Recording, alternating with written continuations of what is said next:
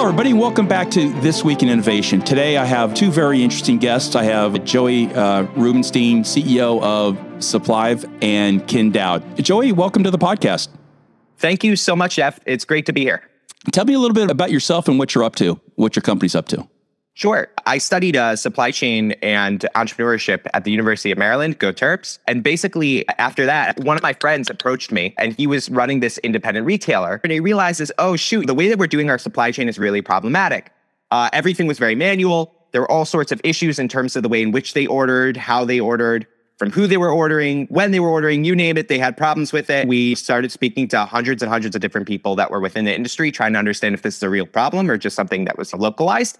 Turns out it's a huge problem. Uh, so we dove in, you know, heads first. And basically what we're trying to do is we're trying to redefine their ordering process from their vendors and make their lives a million times easier. So let me understand when you talk about independent, what's your definition of independent retailer? An independent retailer is basically uh, one mom and pop store all the way up to a, a, chain of like 10 stores. Very interesting. And, and today, those retailers, I'm thinking about my brother's place. It's probably a lot of paper. I'm not even sure there's Excel sheets. There's probably, you're probably re- trying to, trying to replace physical paper. Yeah. So actually, initially, we started out by interviewing like in depth, like 100 different independent retail. 93% of them were not using any sort of technology. They were using either Google Sheets or pen and paper. Uh, the majority of independent retailers receive their uh, basically their orders through what's like paper. Like they actually get invoices, physical paper invoices. That's not to say that there are people that aren't, you know, familiar with technology and willing to adopt technology. It's just that up until now they have been underserved. So basically, the technology that, that we would be replacing is the technology that comes with the point of sales. So in every point of sale, that's basically where people swipe their credit cards. A lot of times they have these tack on supply chain software, uh, but they're very ineffective and they suffer from the same problem that actually all the current technologies suffer from, even all the way up to SAP, which is that they require a massive amount of manual data entry. Uh, so if I want to get my system up and loaded on Square, for example, I would have to type in each individual product that's within my store. So let's say I have 10,000 products. It would take me 180 hours, which is seven full uh, 24 hour days just to type in my products. And that's not to mention when I'm actually getting stuff into my store and I need to update the inbound inventory. While there is technology that is technically within the stores, people don't use it by and large because it's just too cumbersome. And I think basically what we did is we built uh, a product that addresses all those things. It allows basically minimal data, manual data entry, and that's the long and short of it. And now we're just just getting running. We have a number of stores that are signed up. We're signed with a couple vendors as well. But the small market, as an aside, is very large as well. There were 156,000 stores in our sort of initial starting market which is to say convenience stores, uh, groceries, and liquor stores. And that's really just the beginning because this is also applicable to sports stores, sporting goods stores. It's applicable to toy stores. It's applicable to you name it. As long as they have barcodes, it works for us. And uh, things are really looking good. Yeah, actually, that was my next question. There is no segment that you need to worry about. You're not focusing on grocery or, or anything. Anything with a barcode works for you. Well, in the short run, obviously you need to stay focused in order to build a viable business and all that stuff. So we're starting with the grocery and the, the three I named before, which is grocery, convenience stores, and liquor, because they have a similar product set. But then we're going to work our way out as time goes on. Very interesting. Now, um, Ken uh, Dowd is on the line with us, and Ken is on the advisory board. But I wonder if you could unpack a little bit how you two got connected. And Ken, maybe you could tell us about your background because I, I couldn't even begin to do it justice. I met Joey early on, about four or five months ago. Very aggressive team. I met the whole team by Zoom. What I liked about they did early on was they started small and had a lot of lessons learned on how they were working their process. And as you can see, they're building to larger efforts. But I like advising these guys, talking to them. I'm a retired major general in the Army, did all the logistics, both in Afghanistan and Iraq in the 2014 timeframe, 2012.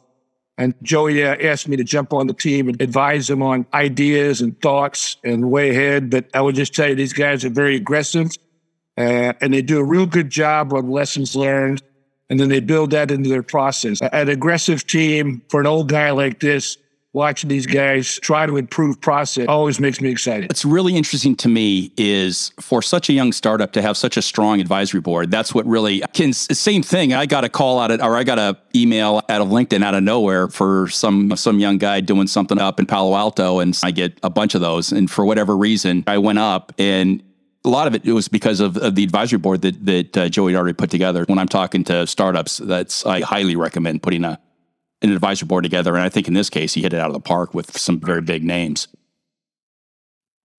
Yeah. Ken I can't miss the opportunity to ask you some some military questions. What can retail learn from your experience? You have you you worked in or you actually you managed led probably the most sophisticated supply chain in the history of man, I would think, US US military. What what can we learn in retail from what you what you've done? One was bringing in expertise from industry to show us uh, how we might be able to do our processes and procedures in the supply chain. One thing I did as a GO was work with industry on ideas and things they might already have uh, figured out. And then as you talk about the supply chain and things like that, we're coming out of Iraq in 2011. We put a lot of this IT and processes that we learned from other large IT industries in there to make our effort coming out of there very easily done and then the supply accountability of all that equipment and trucks and personnel was outstanding. And so I, I, just see what Joey's pulling together. There may be ways we can link up on ideas to always improve both processes in DoD and retail. Yeah, that's that's exciting. I'm an old supply chain person myself. Mervyn's, uh, Target, and uh, lived and lived and died in the supply chain. And I guess I'm happy and probably a little sad at the same time to see supply chain really move to the forefront. Not just because of the amazing things we've always done, but the fact now the entire world realizes how delicate a supply chain is. So any any expertise that that we can drag into retail, I think is just phenomenal. I think Jeff, a lot of it happens too, like your background, is relationships you build through your time in the military, through your time in industry. There's always great ideas out there. And I think leaders have to take time to listen to those ideas and see if they'll help the process as we move forward. Yeah, very interesting.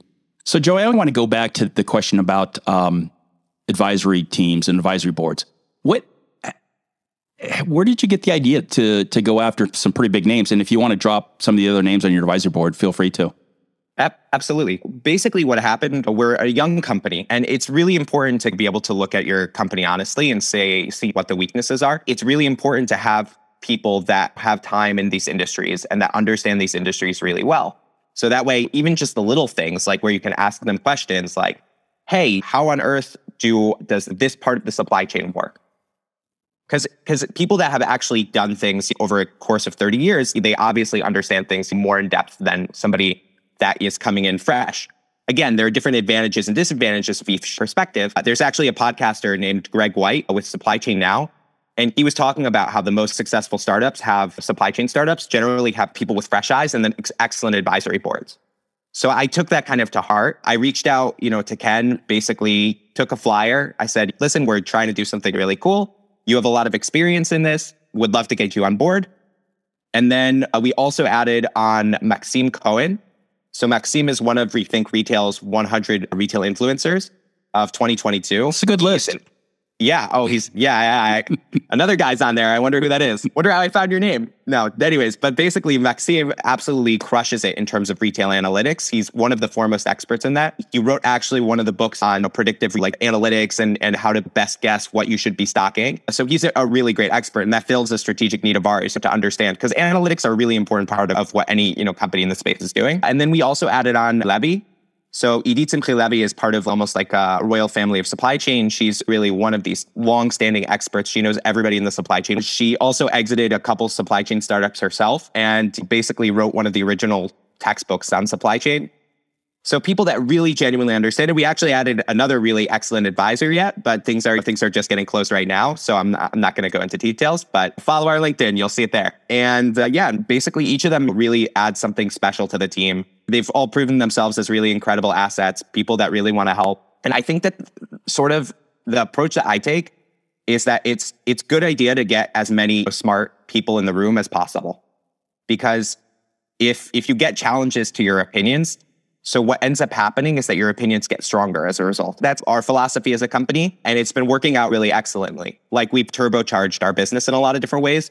through that approach. So we keep, like Ken was saying, we keep an open ear and an open heart, and that's so that's been really effective. And I think that's that's probably a good principle just in general.